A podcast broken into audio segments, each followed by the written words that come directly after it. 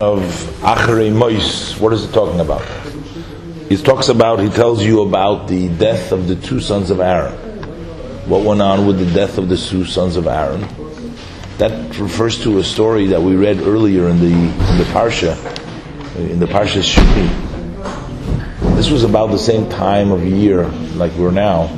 Uh, today we're at the eighth day of Nisan. This took place on Rosh Chodesh Nisan. Uh, there was a big festive day uh, on the first day of Nisan, on the Shodesh Nisan, because that was the day that they finally uh, inaugurated the temple. They had the uh, divine cloud and presence come down actually in the sanctuary, and the Jews were um, finally uh, felt that they were forgiven by God, because all the time uh, because of the golden calf, because of that sin, they felt a little bit alienated, sort of. They weren't sure that God is angry with them. And when God finally, uh, fire came down from the heaven, it consumed the sacrifices, and they um, saw the presence of God. They knew that they were forgiven, and they were sort of uh, excited about it. In the middle of all this excitement, uh, and it was the time also when Aaron and his sons, Aaron had four sons. It was Aaron and the sons. Aaron and his sons, they were the Kohanim. They were the priests. The rest of the tribe of Levi, which means all of his uh, his brother, which would be Moshe, as well as their children, Moshe's children, and then later on their fathers, their cousins, you know, going back they were all Levites. They were Levi. They were Leviim. They weren't Kohanim. Only Aaron and his four sons.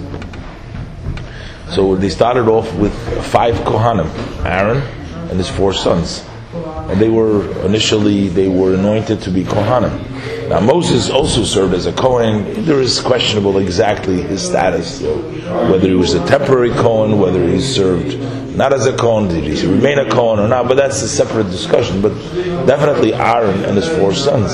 And then this tragic thing took, takes place. So before Aaron, there was no Kohanim? There was no Kohanim. Were there There was no. Now, Levi is a name of one of the children of Jacob. Jacob had 12 sons. One of the son, his third son's name was Levi. That's why we get the name of Levium. When you ask me, were there Levium? Hypothetically, yes, but they did not function yet as Levim. Matter of fact, even the Kohanim also have been exchanged, and this also relates to the festival of Passover, of Pesach that we're going to celebrate now. They've also been exchanged uh, for the firstborn. And originally, it was God's intention to have the firstborn uh, serve as the um, as the Kohanim, uh, as the priests, because uh, when God smit all the first ones of the uh, of the Egyptians, mm-hmm. and the Jewish people remained uh, untouched, so that was sort of Hashem sort of owned the, the firstborn mm-hmm. because he saved them mm-hmm. from the other uh, from the other from the Egyptians. So he wanted them originally to be uh, of service to him, so they were supposed to be the Kohanim. But yet, when they failed and they worshipped the golden calf, God exchanged them and He made the Kohanim. We have in the section of Bamidbar, the Chumash, we have a whole description of how exactly the numbers matched up and how they exchanged. It wasn't exactly, and there was exchange with exchange for the firstborn were exchanged for the Kohanim. Uh, at that time, so when you ask me the question, what are the Levites? So the Levites were there, but right. when they only began to serve right. at that point. So two of his four son, two of the four sons, they did something wrong. You know what they did wrong. I mean, depending on the level, what you're talking about. There's there's various different levels. You see, when we study Torah, there is the external level, and then there's a deeper level. When you see something, there's what it appears to the eye, and there's various ways to explain it. And then when you peel off a layer, you see there's something deeper. Another layer, there's something deeper.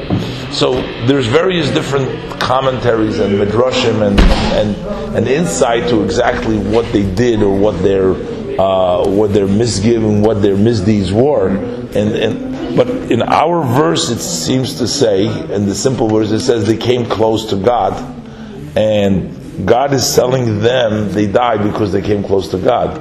There was something about going inside, inside in front of the curtain. Because you know, in the temple, there was basically three sections. There was the most sacred of all the sections, which was the inside that section that's known as the Kodesh Hakadoshim, the Holy of Holiest. Sometimes it's also called the Holy, but it's the Holy of Holiest. In that section, that was the inner. It was a cubic in the Mishkan, ten by ten.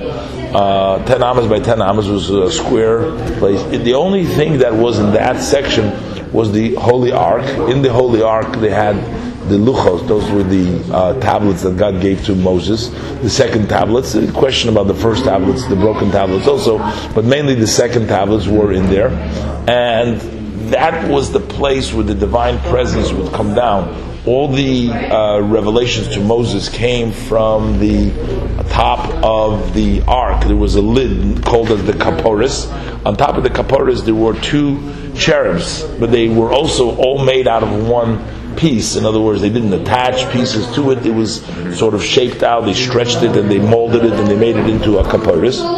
And that is where Hashem spoke, and that's where the appearance, the divine presence came, and from there, so that was the Holy of Holiest. Now, uh, outside of that was known the Oyhel Moyed, that was the tent of meeting, that was the place where you had different kinds of, of, of, of, vessels were there. You had a table, you had a candelabra, you had a uh, an altar in which they would burn uh, the incense you had, uh, and that was standing in that room. Then you had the outside, that was the courtyard. Over there they had the big altar in which they would do the sacrifices. Plus also they had a basin to wash your hands and your feet for the Kohanim before they go do the service. It looks like from the verse over here God is saying to Aaron not to go inside of the curtain. You can't just go inside the curtain. The only way God conditions him to going into the curtain, going inside, is by saying that you have to do this procedure. And as we will learn, according to Rashi's view, it can only be done once a year on Yom Kippur.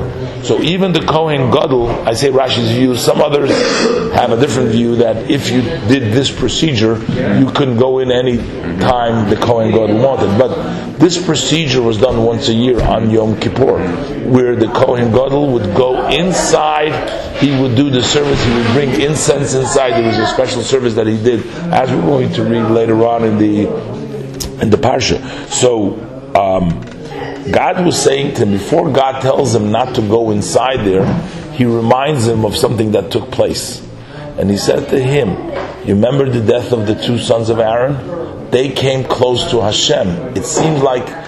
They entered inside of the Kodesh Kodashim. God is saying to them, don't do that. Rashi explains, and the verse earlier says they brought a fire that was not uh, instructed to them, they weren't told. There's various different reasons what happened over there. But um, Rashi brings down over here, Rashi explains, he says, there's two doctors. A doctor sometimes tells a person, don't eat cold food or don't sleep in a damp place.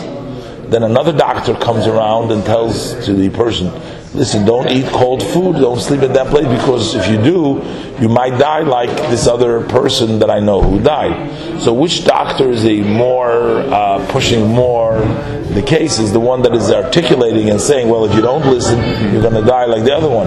God was sort of pushing uh, Aaron, uh, Moshe, telling him that, listen, you remember what happened. These two people, the sons of Aaron, they died.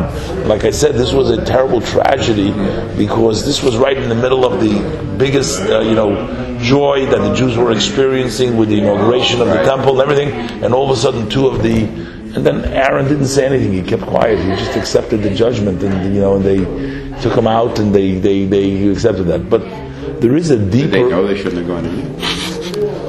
Oh, so it's something is very you know it's a very good question because you know they seem to be very special people because there is a verse that alludes to the fact that when God does judgment with those who are close to Him, in other words, if people who are righteous, if they get punished, then God becomes respected. Why? Because people see that uh, people, even uh, who are people of stature and great people, that they also must follow the rules. So everybody is awed and everybody respects Hashem because of that. So there is a verse that says that Hashem sort of said that I will be sanctified, I will be praised, I would be uh, recognized when I punish those who are holy, those who are holy. Now, who are these holy people that God was talking about? This was the two sons of Aaron, Nadav and Avihu. And Moses actually expressed, and he said, I can't believe it. I thought I'm holy. When God said the holy ones, he meant me, maybe you. But now I see it's them.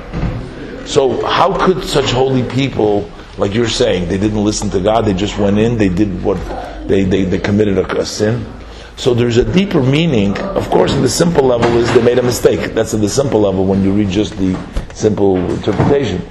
But according to the deeper meaning and expounded by Chassidus and the Rebbe, they say that the sons of Aaron they came close to God, which means they expired because of their intense love and sort of uh, wanting to cleave and, and, and, and connect to God. It, it is a very high and profound level to be able to sense such a strong being in this world, being in a physical body with all physicality around you, and yet to have such an intense yearning and such an intense love to God so that you expire, so that you no longer, you cease to exist.